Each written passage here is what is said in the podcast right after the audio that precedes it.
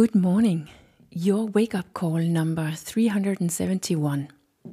You are inspiration. This morning I wanted to talk a little bit about that. In fact, constant inspiration that we are, that we all are, and that we all almost bathe in and together all the time. We cannot not inspire. And the strongest inspiration is when we are completely in integrity with the message, with the way of being, or with the action that we are doing.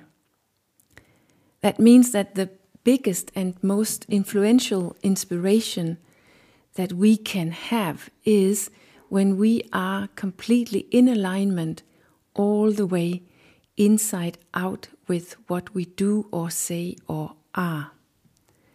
And we know it. Children never does what you say, but they do what you show or what you are. You can try to sell the message that it's good not to smoke, but the message is not very strong and you are not very inspiring if you smoke at the same time. And it's not only children that reacts that way. We all do.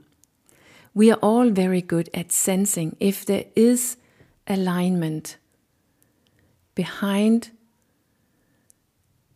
your message or if you are completely out of alignment inside of you with your message we can sense if someone is really angry but just pretends to be cool on the surface.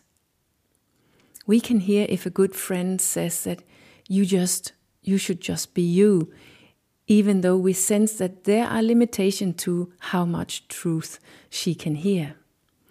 We can smile at a colleague who says that he feels okay, even though in reality we can sense that he's depressed we don't really buy it.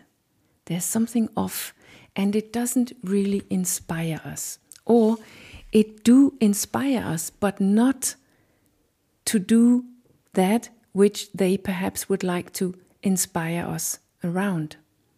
It doesn't inspire us to not smoke, but it perhaps inspires us to use cigarettes as a kind of stress relief it doesn't inspire us not to have everything under control or even be cool about it, but perhaps it inspires us to hide how we really feel.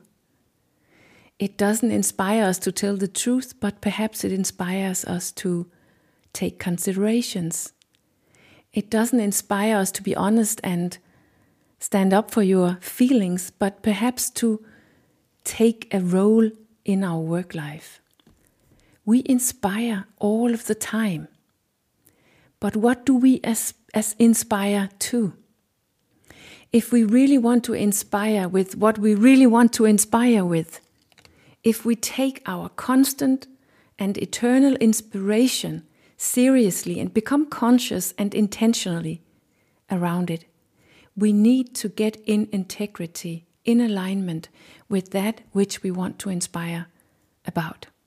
We need to be able to say the truth even though it's not well heard and we are scared. We need to dare to feel all our feelings, even if it means that it doesn't look like I'm in control and it's difficult. We need to dare to be authentic, even though we're the first and the only ones and we have no idea what happens and what the consequences are. We need we need to dare to work with our inner stress so that we can let go of the cigarettes, even though our whole body and mind, mind tries to sabotage it. We have to mean what we say or want or do all the way, inside out or outside in. We need to create integrity, alignment between the one we truly are and what we truly want and what we do or not do. And that's an inside job because whatever is standing in the way for those things, those two things, that takes place, place inside of you and is expressed via your own mind and body. So, getting those two elements in you in alignment is very powerful, not only for you and inside of you, but all the way out of you and over in other people. And then we can start to attract, open doors, and inspire those who also wants to live like that.